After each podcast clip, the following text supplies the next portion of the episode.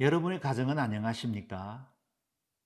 요즘 수많은 가정들이 위기를 만나 깨어지기도 하고 여전히 갈등과 반목 속에 어려운 부부 생활 이어가는 가정들도 많이 있는 것 같습니다. 정작 젊은이들은 가정을 이룰 소망조차도 갖지 않는 분들이 점점 늘어나고 있으니 확실히 위기의 시대를 살고 있는 것이 틀림없습니다. 오늘 우리는 시편 128편을 통해 경건한 가정의 아름다운 모델을 보게 될 것입니다. 마틴 루터가 종교개혁 이후에 가장 사랑하게 되었다는 이 시편, 우리도 사랑할 수 있기를 바라고 우리 안에 이와 같이 아름다운 가정에 대한 소망이 있기를 바랍니다. 시편 128편 1절에서 6절 말씀을 함께 묵상하겠습니다.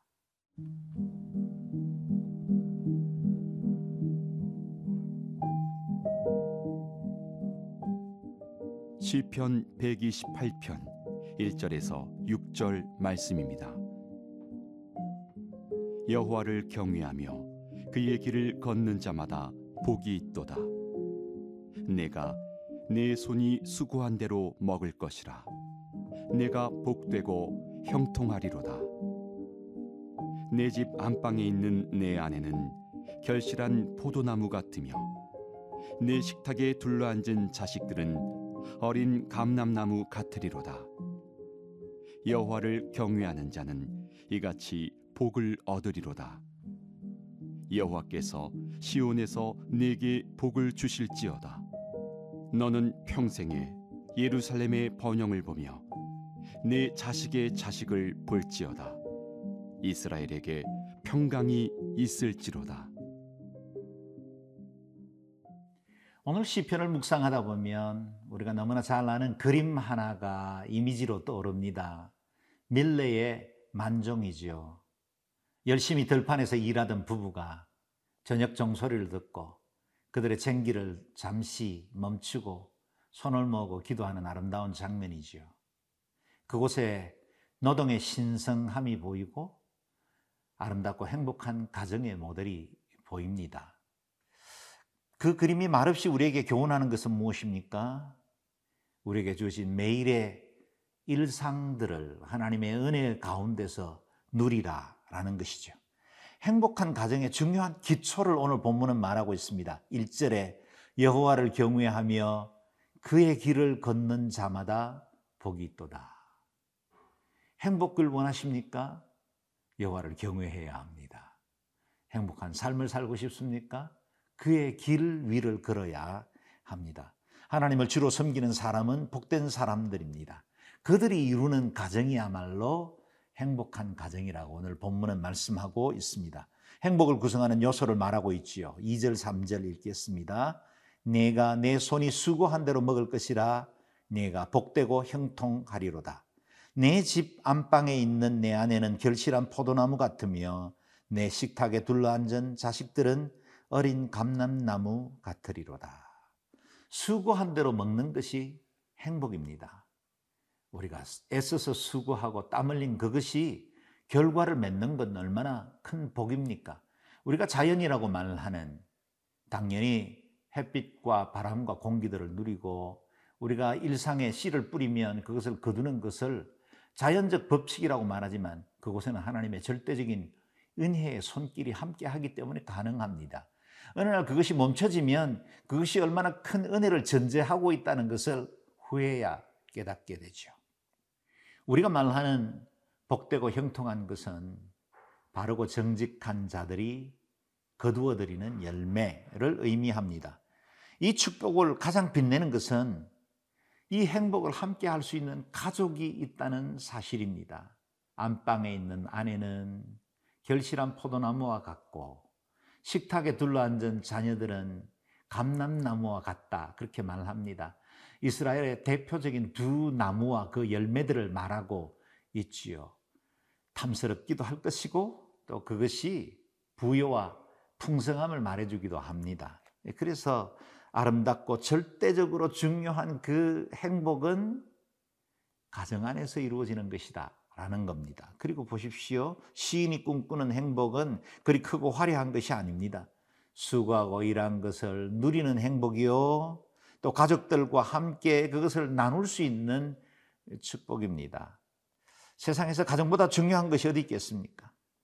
다른 세상 모든 곳에서 인정받고 성공해도 가정 안에서 불행하면 결코 행복이 자라나지를 못합니다. 그 가정 행복의 기초를 결코 잊어서는 안 됩니다. 2절, 4절 말씀과 같이 여호와를 경외하는 자가 얻을 수 있는 복입니다. 휴티하는 가족들은 다 여호와를 경외하는 분들이지요. 하나님 말씀 묵상하고 주의 뜻대로 살고 싶어하는 분들인 줄 압니다. 여러분 가정도 이 말씀의 기초 위에 서서 행복을 세워 나갈 수 있기를 바랍니다. 그리고 일상에 매 순간 주어지는 그 은혜의 감사함으로 하나님 앞에 영광 돌리고 주님께서 주시는 은혜의 분복을 풍성하게 받아 누리는 복된 삶이 되실 수 있기를 바랍니다.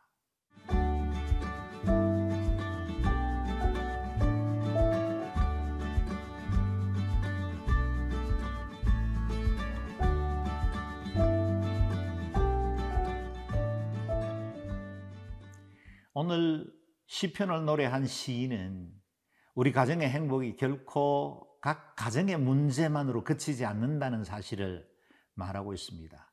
우리 가정의 행복은 곧 성전, 우리의 믿음과 깊이 연관되어 있음을 노래합니다. 5절 6절 말씀입니다. 여호와께서 시온에서 내게 복을 주실지어다.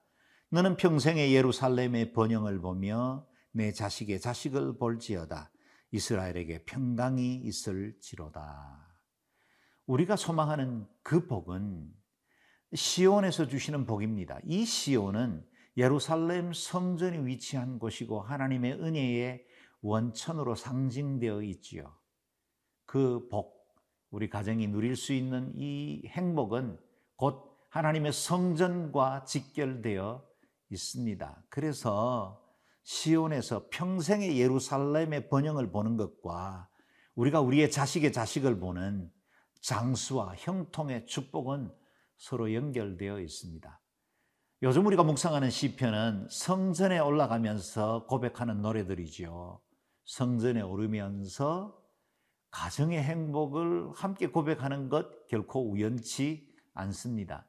하나님께서 이 땅에 제정하신 두 개의 기관, 유일한 기관은 교회와 가정입니다. 하나님은 유엔이나 이 땅의 institute, 군대나 정부를 만든 적이 없습니다. 오로지 교회와 가정만을 직접 제정하셨죠.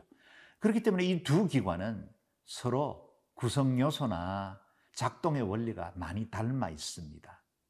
높은 자가 섬기는 것입니다. 가진 자가 낮아지는 것입니다. 베풀고 섬김으로 사랑과 행복을 이루게 됩니다. 성전에 오르며 부르는 노래처럼 우리가 매일 매순간 하나님 앞에서 드리는 이 예배와 신앙생활을 통해 우리의 가정에 그와 같은 행복이 열매 맺게 되기를 바랍니다.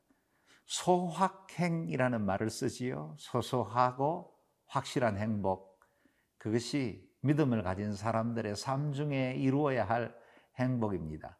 거리 대단하지는 않더라도 큰 성공을 이루지는 않더라도 소소한 일상생활을 통해 우리 가족들이 누릴 수 있는 행복, 그것이 휴태하는 모든 식구들의 가정에 그리고 일터에 늘 함께 하시기를 바랍니다.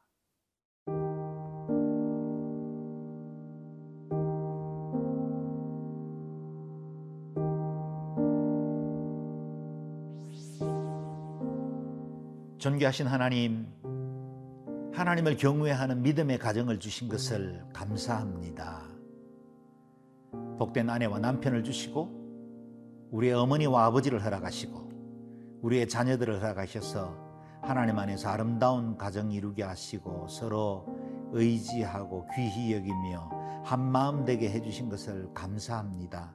우리 가정들이 다 온전하지는 않습니다. 상처가 없지 않습니다. 아픔도 있습니다. 그러나 우리의 실패를 딛고 날마다 하나님의 말씀 위에 건축된 복된 가정을 이루어 나갈 수 있게 하여 주시옵소서 믿음의 생활이 곧 우리의 가정의 행복으로 열매 맺을 수 있도록 우리의 일평생의 모든 믿음의 여정과 우리의 신앙생활과 가정을 복되게 하여 주옵소서. 감사드리며 예수님 이름으로 기도드리옵나이다. 아멘.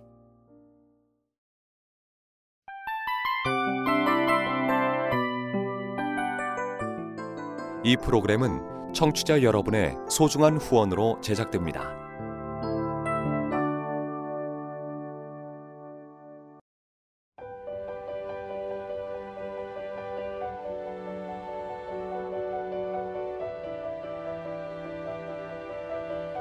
세상에는 수많은 교회들이 있지만 더 깊이 있는 말씀 강해를 찾기 위해 크기로만 교회를 선정하지 않습니다.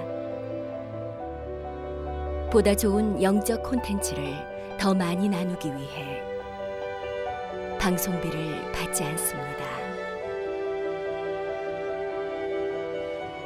1년 365일 복음만 전하고 싶어서 우리는 광고를 하지 않습니다. 온누리의 복음을 땅끝까지 CGN TV와 함께 땅끝 선교사가 되주세요.